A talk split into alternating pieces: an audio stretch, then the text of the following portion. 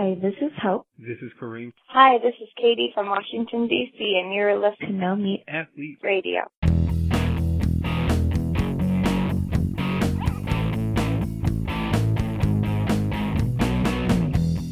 Hey everybody, Matt and Doug here, and we're excited to share that we are taking over the No Meat Athlete radio feed for the next eight days straight for our Plantapalooza online festival with Complement, where May 23rd through 30th, we're dropping new discussions with plant based doctors, registered dietitians, best selling authors, weight loss experts, and thought leaders, plus a wide range of resources on the Complement website.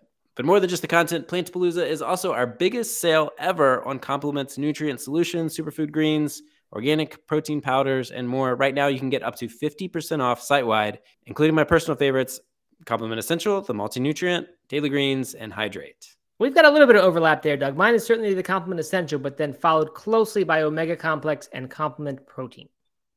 Right on. It's all up to 50% off. Complement products are optimized for plant based eaters and backed by a 100% 100 day money back guarantee. Go to lovecomplement.com to take advantage of these offers and to check out all the rest of the content. Lovecomplement.com. But don't wait, the sale ends May 30th. And with that, let's get to the interview. Dahlia and James Marin, thank you so much for joining us this morning. You two, of course, are married to health, um, one of my favorite names uh, for any organization that I've been able to work with because you are both married and also married to your jobs because it's kind of part of who you are and it's just it's so cool that you guys get to work together and and obviously i'm very grateful for you to share a little bit of your wisdom and tips and tricks on gut health because you guys are two gi experts so thank you and, and welcome thank you so much we're excited to talk about this um, so just real quick because i want to pack a lot of practical like I say, tips and tricks for our community because gut health is so, so important. But I also want them to get to know you just a little bit. Um, so maybe we could just start with what was the origin story for Married to Health? How did you guys like just look at each other one day and say, "Hey, maybe maybe we won't kill each other if we're working together every single day, and let's let's go for it." Just tell us a little bit about yourself and how we came to be here today let me dispel that first myth. Uh, Dahlia wants to kill me almost every day. No, I'm just, no, not every day, not every day. No, but no, we have yeah, we have a healthy work-life balance. That's that's definitely part of the of the a lot of the efforts we put into it for sure. But the origin I'll say really came I mean I'll say this really quickly is the origin really just came out of a need right um really we we made married to health the practice and the brand and and what it is today out of a need as us being dietitians newly dietitians about 10 years ago and then going wow where are we going to now change the world and as we started to work nine to five jobs i started in public health. Dahlia started in, in more of a community clinic setting.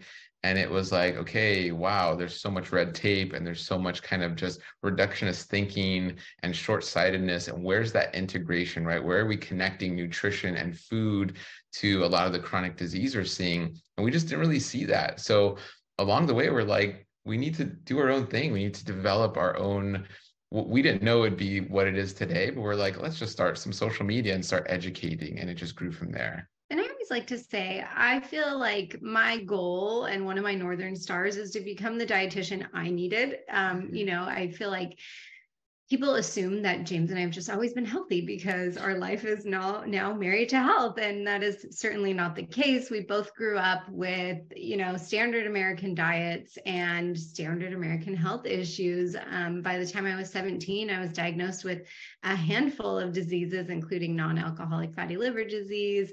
I, I had high cholesterol, I was pre-diabetic, I had an autoimmune thyroid condition, polycystic ovarian syndrome, IBS, you name it and kind of as the average American is told, uh, I was just told to take medication. I was given three prescriptions and sent on my way. Not a word was mentioned about changing my lifestyle, looking into nutrition to reduce inflammation and bring down my insulin resistance. And so I kind of knew that wasn't the path that I wanted to take for my life. No hate on medication. You know, I, I, have to take medication for my thyroid every day, but I knew I didn't want to live with a pharmacy that I was walking around with. So I just started researching lifestyle changes and nutrition and for myself, and then fell so in love with it that I knew it was my passion to help other people do the same. And as I said, I just try to be that dietitian that I needed at that time, someone who's accessible and integrative and as knowledgeable as possible. That's awesome. So, um, obviously, as dietitians, you could have chosen any number of directions to go, right? I mean, sports dietitians, you know, there's obviously um, no shortage of needs you guys from a pretty early stage i think kind of zeroed in on gut health. Um, and you would think all dietitians are are gut health right oriented but but i think you guys take it to another level. And that's why i say like no i mean there's there's those who work with athletes those who are more culinary in their practice right? Like and and you guys really really go deep. Um, and we have spent some time going deep and hopefully i have an opportunity to to share uh, somehow through links, and I don't know how this is going to be published, but you and I did um, uh, uh, really deep dive into gut health and all things gut health. Where did that passion come from? When at what point did you say like, "Hey, we want to be the people who hang the GI tract artwork on our walls"? For those who are listening, maybe not watching, they literally have it's it's it's actually the most beautiful, the most beautiful rendering of the GI tract I've ever seen because it's not exactly the prettiest organ. And not to say any of them are, but but those are really pretty. Um, so tell me, where where did the interest and where did the expertise? Because you guys were ahead of the curve before, you know, gut health blew up in popularity and importance. Like, did you guys just mm-hmm. know that it was that important way before everybody else? Well, well, I'll just say first and foremost, it's funny because we like I've always been so into the environment, and I was like, man, the environment, and that's where I I really took the lead on on. Then now I call myself an environmental nutritionist, and I, I've been so so into the environment and still into other health and nutrition aspects, but the environment was always been a love. And then and yeah, so when we are first starting out, I love the environment. That's why I went to public health, and I was like, we just got we need policy. We're gonna merge environment, nutrition is gonna be great so much red tape didn't really work out. Dahlia has always been just just really a science nerd and and she mm-hmm. loved just so much of the science and just helping her patients. Along that way in the reading, we we found gut health and thanks to different colleagues and and influences we really really fell in love with gut health. And i think on our personal journeys we were already plant-based. So we've been mm-hmm. plant-based now for 12 years and so personally we were plant-based and then in our jobs we were going and we're like well our population's not plant-based but we mm-hmm. kept trying to find kind of where we could help prevent the most disease or where most disease was coming from so first you know we worked in public health and community setting and then i went to pediatrics because i was like well that's the beginning yes. it must all start there yeah. And still, you know, it wasn't hitting with the community. So then I was like, okay, I need to learn more integrative and functional nutrition. Mm-hmm. And I did. And it kept pointing me towards gut health. So I was like, this is great. And I think this is valuable knowledge. And it's all pointing me towards the gut. And so it was, you know, six years ago, we really started diving deeper and really understood the gut was where it was all at. I know James likes to always say the gut is the nexus of all health because we do know the gut communicates to all of our other organs, whether that's your brain, your heart, your lungs, your pancreas, your liver, your gallbladder. And so, if you can really, really hone in on what's going on in the gut or really nurture what's going on in the gut, then that can then flourish the rest of your health. And so I think just being plant based really was what set us off in that trajectory mm-hmm. and really helped us understand inflammation and chronic disease. And then we kept wanting to go deeper and deeper and deeper. And that was the gut. And even hit on the environmental side because then come to find out with this, especially with the newer research, like, oh, our gut or like soil is actually the most one of the most diverse ecosystems on the planet the soil like the soil in your backyard not the Amazon, not the Great Barrier Reef. It, it's the soil in your backyard. Those microbes in that soil are more diverse than the Amazon rainforest, which is crazy. And then come to find out, then our gut microbiome we say is the most important ecosystem that can shape the rest of this planet. And we are getting this diversity from our environment, from that soil, from the food we eat, from the air we breathe. So it really just connected. The gut was this connector. And that's why we do call it the nexus. It's where everything passes through, pun intended. Mm-hmm. And around that time, I think when we were already plant-based. And again we were plant-based before it was cool to be plant-based. Um, we were starting to hear more people say i had to stop being plant-based because of my gut health. I got mm-hmm. diagnosed with this thing called sibo at that time. Not a lot of people were talking about sibo. It was kind of still taboo to talk about your gut health and gut function but we were, we knew okay this doesn't make sense that someone going plant-based would cause them to have gut issues. So yeah. we just wanted to learn more. Why was that happening? And sure enough, we were coming to find their gut health issues were there. And plant based and eating more fiber really showed the symptoms. It kind of revealed them. But we knew that we wanted to create a way for people to remain plant based and nourish their gut health and really fix what was going on with their gut or prevent gut issues. Awesome. And now let's tie it together between plant based and gut health and mm-hmm. and specifically um, why is a plant-based diet so beneficial for gut health? Yeah i mean we could start out with the stat of 95% of americans aren't even reaching the recommended fiber 97%. intake. 97 okay 95 97 probably more. Let's say 99 getting, it's getting, getting worse, worse. by the day. Yeah. by the day.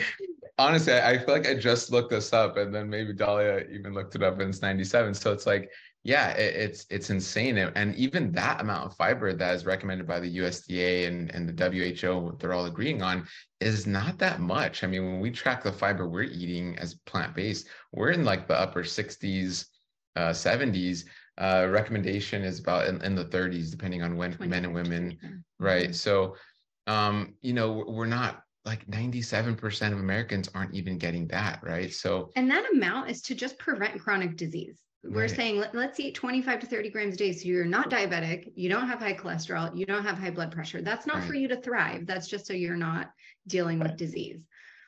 So so really then the story of of plants and eating plant foods, what is that doing? I mean, fiber is one of the big, big uh, focuses and pillars of that. Fiber is not only going to help with stool formation, but now we know it just does all these other amazing things, right? it, it is it is truly, truly an amazing carbohydrate. Mm-hmm. And, and if it's something that can help our cells, our human cells, prevent chronic disease, we are outnumbered, you know, 100 to 1 or more of microbial DNA to human DNA. We have 100 trillion gut bugs in our body. And so if we and our human cells are flourishing off of fiber, those gut bugs are also going to do the same. And so we have found in more and more research those who eat the most fiber, such as, you know, including those in the blue zones um, and elsewhere, but those who are eating the most fiber and nourishing that bacteria, that probiotic bacteria, over 100 trillion of them in their gut with prebiotic fiber, they're then given these gifts from this fermentation of the fiber when their bacteria are eating this fiber. They're given these postbiotics and that's helping their heart health. That's helping their blood sugar. That's helping repair their gut lining. That's helping reduce inflammation. And that is just overall supporting their immune system. We know 70 to 85% of our immune cells are rooted in the gut um, so there's so, so, so much that our gut microbes, our gut bugs are doing for us. But if we're not feeding them, if 97% of us are not feeding them, then it's pretty common. It will become more and more common, unfortunately, for us to be seeing these gut health issues and these more chronic diseases as well in the population. And then with plants, it's not just, I mean, fiber's just big, a big one, but then there's the flav- flavonoids, carotenoids, and all these wonderful polyphenols and isoflavonoids. And, and so yeah, and then those are creating antioxidant effect because the microbes like to eat those polyphenols, right? It's not us that are just like, oh, humans love polyphenols. It's the microbial ecosystem that loves these polyphenols that are in plant foods, blueberries and strawberries and spinach and kale. And so they're eating these polyphenols and then they're, again, yeah, creating these beautiful gifts from those polyphenols, from the fiber. And it's just creating this great synergistic effect in your body. So, yeah, the list goes on and on with plant foods, but it's yeah, yeah, it's amazing. Um, so tell me, uh, my wife recently got really sick, and for the first time mm. since like I've known her, I think like 15 years. Um, maybe there's an exception for pregnancy because I know at least for the first pregnancy when we didn't know enough, they give uh, preventative antibiotics, which mm-hmm. I think is just the craziest thing to kill all of your, you know, beneficial microbial activity right before that really important moment um, in in the baby's life. And I think we we didn't allow that for the second two, but with that exception, this was the first time she's been on antibiotics because she had a terrible kidney infection. So I think it was well worth it because uh, it was getting pretty mm-hmm. dangerous. Um, mm-hmm. but uh, now we were just talking about, you know, how do we kind of rewild her um, uh, gut, but it's more than gut, right? Because like you know, uh, I'm I'm fairly certain that the two of you taught me that you know that that whole microbiota uh, microbiome, you're gonna have to distinguish between those two words because I always get them confused. Like starts in the mouth, right, and it's on our skin, and it's it's our entire body. We are we are totally symbiotic with these these bugs. Um, so is it sufficient um, to just focus on a diversity of plant foods and know that, say, if you were on a recent regimen of antibiotics, that over time you will replenish? Um, do you need to take a probiotic? uh, do you need to eat kimchi three times a day or sauerkraut? So, so I, I, guess you know we, we all I think have gotten the foundation of fibers. Fibers are absolutely critical, and so that's the number one thing to focus on whole, uh, preferably I think raw plant foods. Maybe you can disentangle that, but but for those of us who have been on a standard American diet, just came off of antibiotics, or just want to be as uh, proactive in making sure we're, we're we're supporting um, that biodiversity in our gut and our mouth and everywhere else. Um, what what are your tips? What action should my wife take today? That's such a great question. And, you know, I think we have two scenarios that you presented someone super healthy, like your beautiful wife, who came in probably with great gut health and had to take antibiotics. And, you know, we do know, yes, antibiotics have their time and place. It sounds like you all use them with discretion. You knew there was nothing natural that was going to cure this. Antibiotics needed to be used. And that's why they're great. They're life savings. Uh, they're life saving. When we were growing up, you know, 80s and 90s kids, it was like, oh, it's inconvenient for me to miss work today. You have to take antibiotics so you can get back to school. And that's what our parents said. Um, so I think someone like your wife who came in with great gut health, you know, you said she hasn't taken antibiotics for a decade and a half, probably, or, you know, very sparingly in that time. She wants to really build back where she was, maybe even a little bit better, but build back where she was. And so, if you think antibiotics came in and they mean antibiotics against life, so they wiped out all the bacteria that were in her gut and we want to refeed the bacteria. If she had pretty good gut health, you want to get them back. How do we feed these bacteria? We give them prebiotic fiber. So if she's building back up to her 30 plants per week, including fruits, vegetables, nuts, seeds, beans, grains, and legumes, that's going to build that back up. And also, if we want to be adding in some of some of this active live bacteria, Absolutely. She can go for those four to six servings of probiotic foods per day. So she can get in her miso and her kombucha, and she can get in tempeh that's not broiled to death. And like you were saying, sauerkraut and kimchi. And for your wife, that should be great let's present another person who maybe has been taking antibiotics over and over and over the last decade and a half, didn't have the best gut health. Maybe this gave them kind of an even playing field. So they have a chance to maybe build back a little bit better. So that person still wants to try to get to those 30 plants per week. And they also want to get in those four to six servings of probiotic foods per day as well. And that person, after they're they're finished with their course of antibiotics, they might even consider how was my stool before? How was my gut health before? There are certain signs and indicators that somebody probably doesn't have enough healthy bacteria in their gut. If their stool is falling apart, if it's wiping very messy like peanut butter, if they're constantly seeing mucus in their stool, if they're having abdominal pain, especially lower abdominal pain before, during, or after a bowel movement, maybe they didn't have enough of that lactobacillus bifidobacteria, some of the two most common probiotic strains in the colon to begin with, that person might consider, in addition to their fermented foods and their probiotic foods, after they've finished their antibiotics, they could consider could I use a little bit of a probiotic? maybe that would be an appropriate case. Um, so it's really assessing where was I before I took these antibiotics? What do I need to build back to? Several years ago, and the guidelines recently changed, they used to say if you're taking an antibiotic, three hours later, take a probiotic capsule. And that was actually kind of disproven in a really great study that was published in 2019.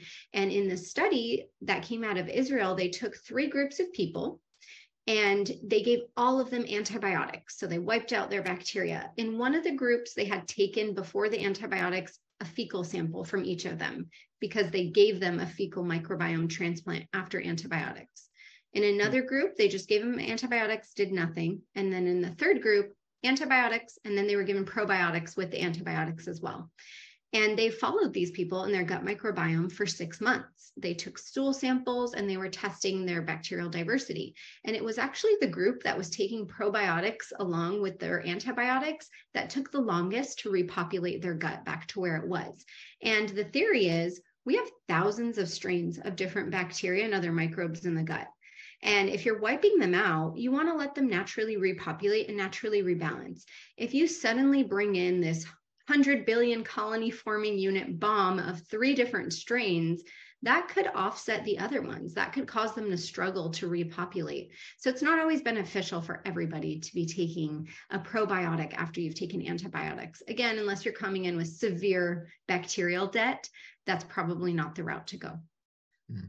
And then to add to that, another prescription is environmental, is mm. getting in your local environment, right? Is if you have a garden, make sure you're gardening, especially if you've, I mean, this is what everyone should be doing, but especially if you've just gotten off an antibiotic, you want to be gardening, you want to go to the beach or the mountains or wherever your local ecosystem is. And studies are are very clear on that, where we know that they they've uh, done cohort studies where they've taken families and, and people so um, what we do know are those you're cohabitating with in your environment will shape your gut microbiome more than your own familial genes. So to say that another way is if you have roommates, let's say you're in college and you have roommates, your gut microbiome will look more like your roommates than your actual mother and father, brother and sister because you're not living with them, right? So the environment you're surrounded with is what your gut microbiome will, will mimic. So if you're if you're wondering like man when was the last time i went on a hike or stuck my feet in the sand or was breathing wildflowers in the hillside? And it's it's been that long you should probably get out there and do that. If you want to take it a step further local farmers market or wild foraging are some prescriptions um, in terms of building back your gut microbiome. These are things your ancestors were doing not that long ago, right? You were foraging for some food, you were out in the farm, you were in the garden, you weren't cooped up in boxes, right? Your car, your home, and your office, and not doing these things. So this is fairly new.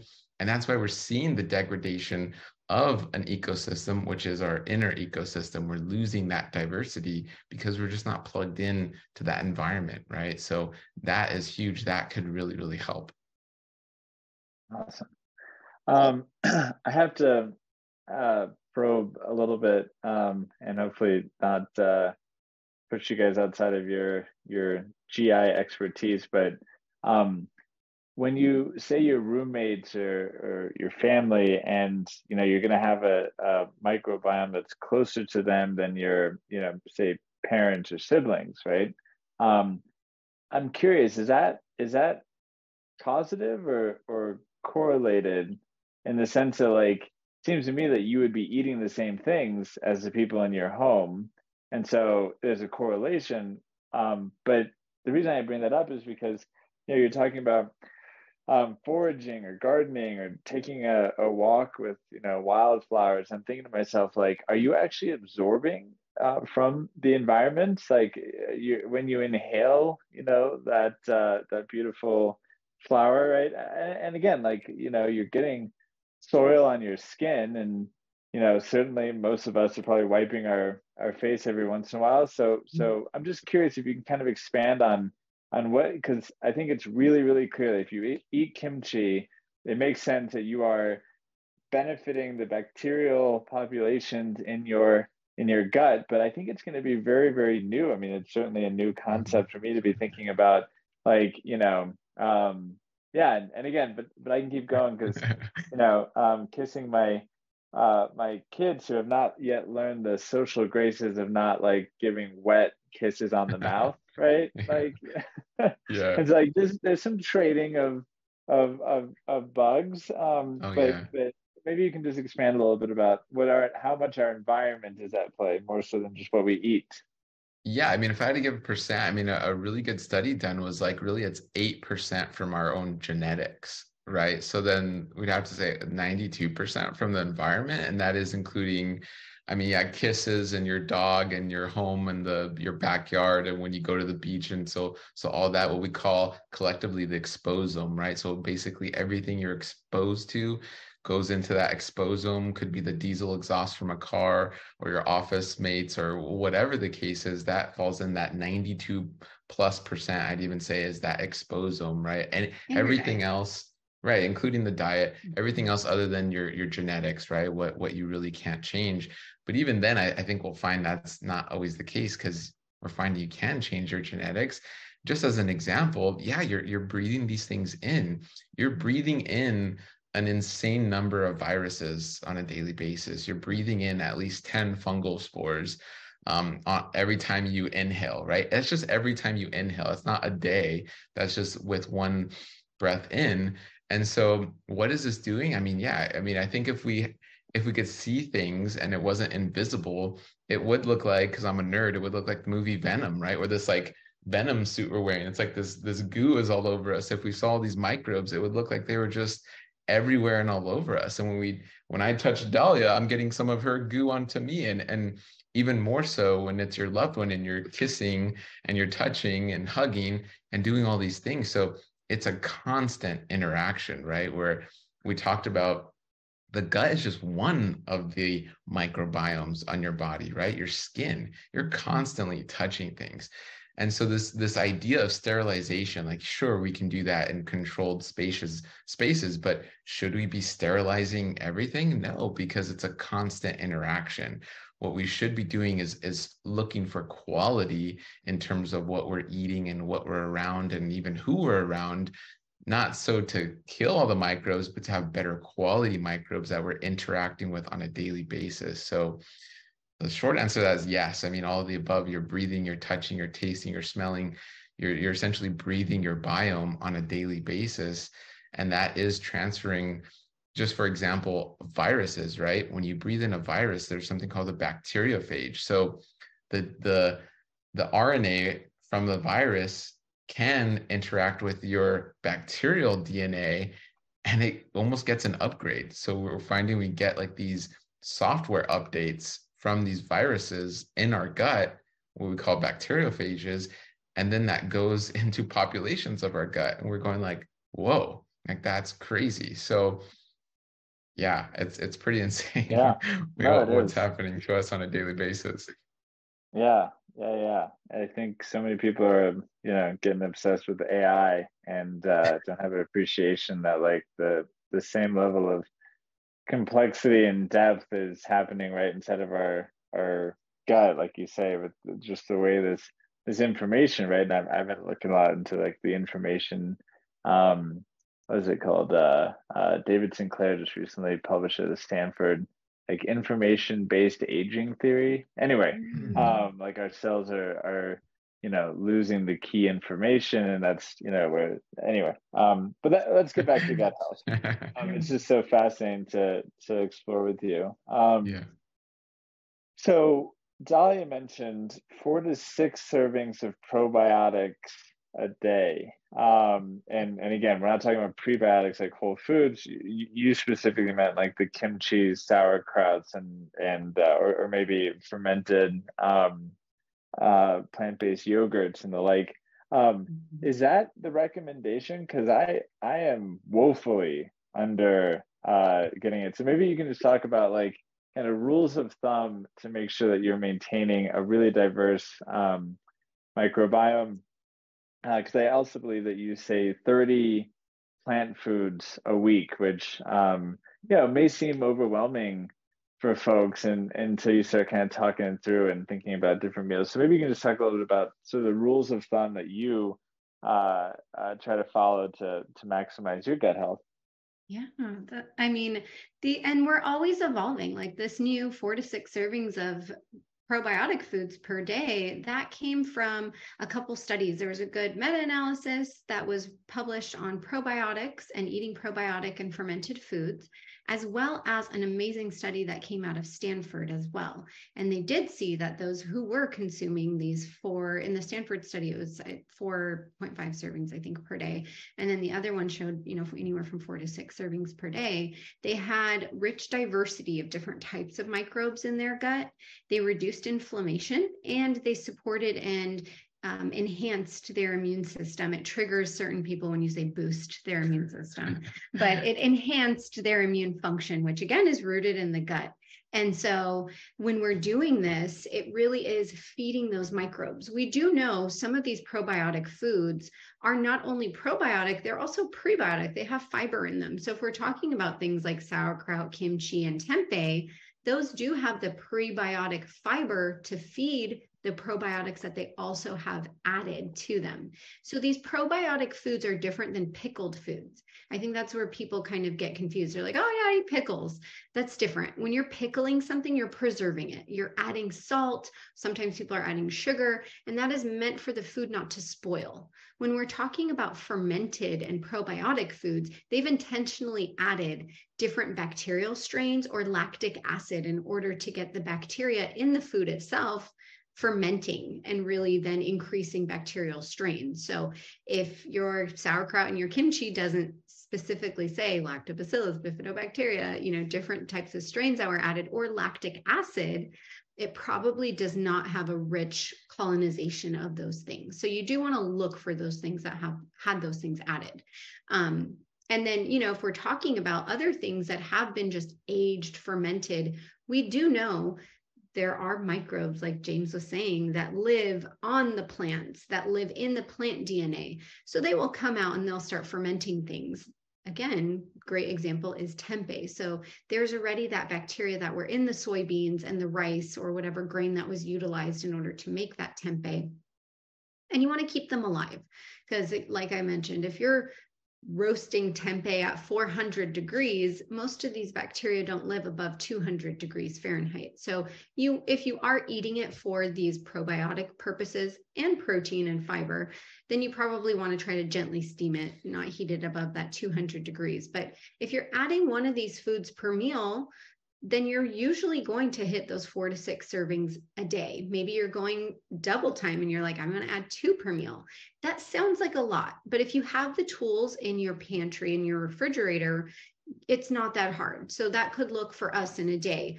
When I'm making my oats in the morning, I'm adding a scoop of dairy free yogurt and it has added probiotics in it. So that's one serving right there. When I'm having my lunch, maybe I am having tempeh and I have a kimchi or sauerkraut or some type of fermented vegetable with it. That's two more. So I'm at three by lunchtime. If I'm having um, a smoothie as a snack, again, I could add a different pourable cashew yogurt, one that has added bacteria. Maybe I'm adding a kefir. Maybe I'm having some kombucha along with my protein, fiber, and fat. Um, so maybe there I'm at four. And then again, for dinner, maybe I'm making a dressing and I've added miso paste to it. Miso, again, is that fermented food. Maybe I'm having a little bit of miso that I didn't boil to death on the stove, but I kind of just combined with some hot water. And then I'm drinking some miso. I'm at five right there. And you can kind of keep it going from there and see where else you want to get them in. There are things like dairy free cheeses, dairy free cream cheese. A lot of them have added cultures to them. So check out your label and see is there added bacteria in that? That counts as a serving as well. So many multiple ways that you can be trying to get these different foods in. And make it sound so easy. well, it, and that kind of is our day. I mean, yeah. but but it's taken. I want to say it's taken us yeah. a, a, long time to build up to this and make this part of our routine. Like she does make it sound easy because that's that is kind of like Dahlia's day. She is kind of doing those things, but um, but yeah, but it, it takes time and it starts with like one. It, pick your favorite, right, and just kind of go with it, and then start adding as as you go. And the same goes for eating those thirty plants per week. If the plants aren't in your home, they're not in your stomach either. So it's how are these plants coming into my home? Am I going to the farmer's market? Am I going to my local grocery store? Am I supporting a produce delivery program or a CSA? So I know that they're in my house. They're your roommates. If they're living with you, you're more likely to come into contact with them and include them in your meal. And like I mentioned earlier, this includes fruits, vegetables, nuts, seeds, beans, grains, le- legumes, herbs, and spices. So it's like, oh, I bought cilantro at the farmer's market. I don't want it to go bad. Let me sprinkle some on my dinner, my tacos. I could have had the tacos without. That was one more plant point and it's yummy. So great. I'm get I'm building up to my 30 right there. A lot of times when I do recommend this activity to my patients and I say, "Hey, let's try to track how many plants you're eating per week." They come back and they're like, I'm eating 47 per week. I'm amazing. And they get really excited. So Uh, yeah. if somebody is already eating a plant rich diet, a plant based diet, they usually are eating diversity. And if you're not, maybe you're like, oh, shoot, I eat six plants per week. I'm, I'm doing just tofu, this one grain, this, these two vegetables, and these two fruits. This is an opportunity and maybe a call to action for this person to say, okay, let me at least switch up my veggies. Let me buy three different veggies next week. Let me buy four different fruits and maybe some are frozen if I don't want them to go to waste. And I'm going to kind of see what I can get dried and what I can get fresh and put those together. Let me ask you frozen fruits or vegetables for that matter, um, do they still have the same bioactivity?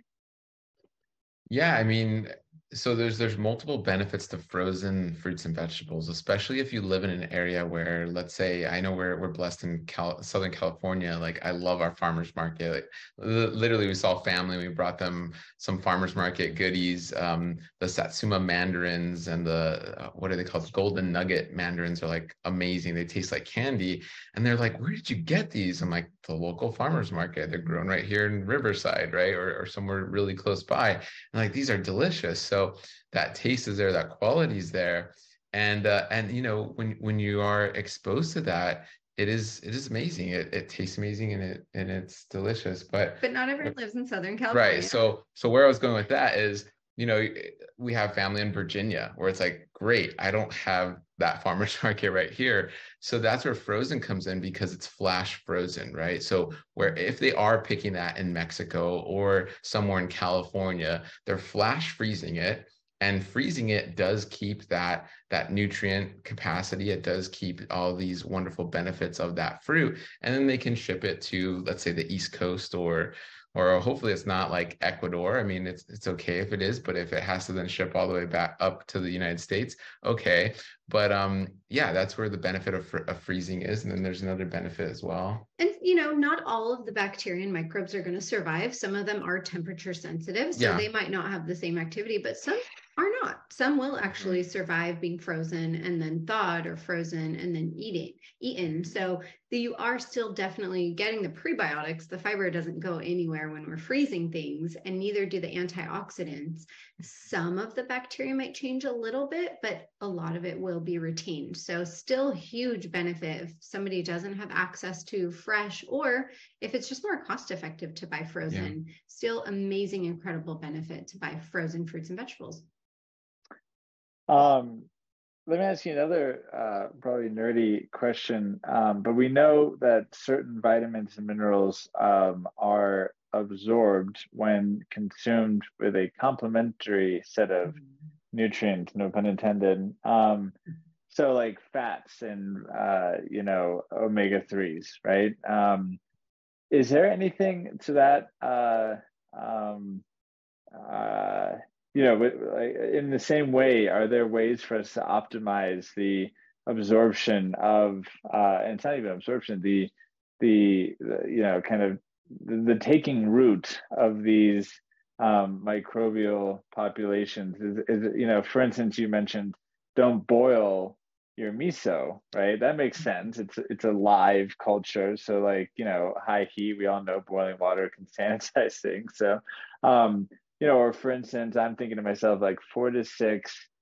servings. So if I put miso paste and kimchi in my smoothie, then I can probably knock out like three or four all at once. But maybe you tell me like, no, you really want to spread those servings out um, throughout the day, which is probably the case. But um, what what kind of hacks are there? What kind of you know uh, um, tricks uh, should we be mindful of to make sure we're getting the most out of the those servings of probiotics? Mm-hmm. I think that's a really good question. So, you know, if that works for someone and they're like, I want to put four servings in my smoothie, I love it. Go for it. If that's what works best for you, do it. You're getting them in and you that that works. You get the points for it. Um, I think one thing to consider as far as I don't know if they're, I think that's a great question. I'm going to research that, Matt, because I love that okay. you're asking this. However, what comes to mind is we also want to make sure not only that we're intaking these healthy strains, but that these inflammatory strains don't get out of control.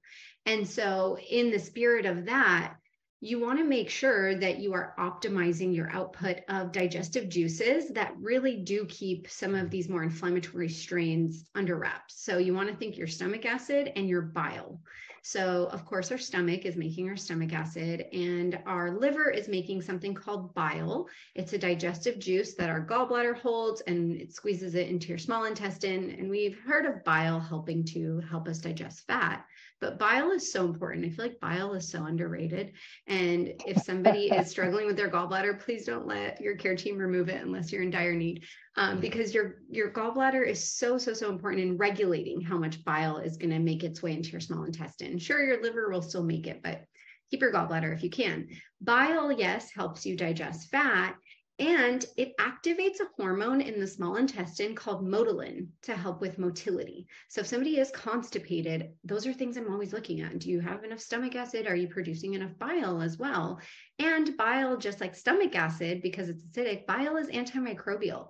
So bile specifically keeps yeast and the type of bacteria that is sulfur reducing that makes a gas called hydrogen sulfide that causes mm-hmm. you know stinky rotten egg smelling flatulence and stool um, bile can help keep those under under check so if you really want to make sure that you have a good balance you say okay i'm making my smoothie i put my four servings of good guys in there and anti-inflammatory bacteria in there and other microbes let me make sure the inflammatory guys aren't then still causing me symptoms so optimize stomach acid optimize bile bitter foods are my favorite way to do that so we know certain bitter foods, think arugula, dandelion root. You have your root vegetables like radishes and turnips. Um, you have things like vinegars. Apple cider vinegar is amazing in that. Other bitter properties like mustard and green tea, even coffee can help with that. But those bitters help to stimulate output of bile from your gallbladder. And bitters can also just help to acidify your stomach acid as well. So you hear about people doing things like lemon water in the morning and, you know, apple cider vinegar shots. And I think a lot of people don't understand the intention behind that. I think some chalk it up to like woo woo. That's just kind of a fad. Um, but you know, there is slight science to back that. Where again, the the lemon is very acidic, so it just helps to add to that acidification of the gut, of the stomach, of the bile, and then you have better balance. So you are in what's called eubiosis, microbial balance, rather than dysbiosis, where there's a big gap between who's causing inflammation and who's trying to turn off and reduce some of that inflammation. And I have to go to the environmental side really quickly because the they're glucosinolates. So these are these are compounds in food that are responsible for this bitterness. So we used to broccoli used to be really bitter and kale used to be really mm-hmm. really bitter and a lot of these bitter foods like Dahlia mentioned really bitter and it's and it's partially because of this molecule we are selectively breeding out this molecule of our food system, right? We want foods that taste sweeter, not more bitter and sour. So over the decades and decades and decades, and even there's, I mean, there's massive incentive for farmers. Like now there's cotton candy grapes, right? Farmers don't just happen upon a cotton candy grapevine, right? They they are selectively breeding and a lot of times using questionable practices to get what they call like a jackpot crop. Because when you do find this grape that tastes like cotton candy, you can start I mean, growing it like crazy, selling it for a premium, and and you also can get a patent on that plant, and the farmer's set. I mean, the farmer is like hit the jackpot, right? So we are we are not just incentivizing that we're incentivizing you know crops that can be shipped for longer times can be picked earlier and again can still retain that sweetness and not that bitterness while losing that wisdom and consciousness of going the bitterness is there for a reason. The bitterness is what our gut and our a lot of our beneficial microbes like to snack and eat on and and then create these postbiotics that help with motility and i can continue and nerd nerd out. But but so i want to give that context and really we take we take environmental practices like permaculture and farming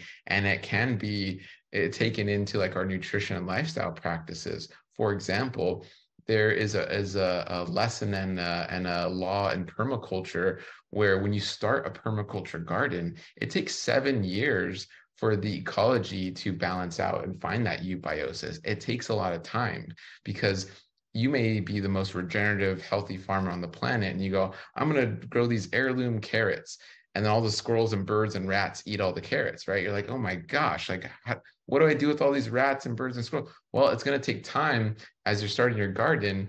You start to then bring the reptiles in that eat the insects and the rats, and then the raptors that eat the reptiles. And you slowly find this balance over time as you're shaping this ecology.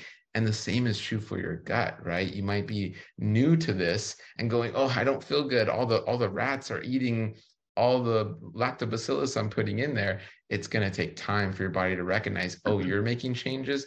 I'm going to make changes. Luckily, it's not seven years for most people. Your body's very, very um, proficient and adaptable in this. That's why our tagline is heal with each meal. With every meal, you can elicit this beneficial effect and start to reshape your gut microbiome. So, yeah, I know that's Eat those a lot there, but yeah. Those ones that James always says, like this tastes medicinal. yeah, that's my ooh, medicinal. medicinal and aromatic are like when a food tastes like that, there's definitely benefit there for sure. That's awesome. Yeah, I uh medicinal. I'm gonna I'm gonna use that. I, I'm a big I put apple cider vinegar in my water. Probably not good for my my teeth, but I just sip on it and sometimes my kids come and get it and I'll have to let them know, you know, that it's it's medicinal. It's medicinal. medicinal. I love it. um, as we we're running out of time, and you've been so generous sharing your your wisdom with us today. Um, I'd love to ask you what what is one message that you want folks to to take away from our conversation, or two, since there are two of you, and I and I know you kind of speak with one voice and one mind. But if if you each want your shot at it, that's cool too. But you know, a metaphorical billboard, just if they don't remember anything else, um, aside from aim for 30, you know, uh, servings of diverse fruits and vegetables a week and, uh, and seeds and legumes and herbs and everything else. Uh, and four to six um, uh, servings of probiotics. That, that'll be my parting wisdom. And I'm going to go down and make a smoothie with all of the, uh, the, the, the various fermented foods I can find because I'm so inspired by this conversation. But what what is the one thing uh, for folks to walk away with?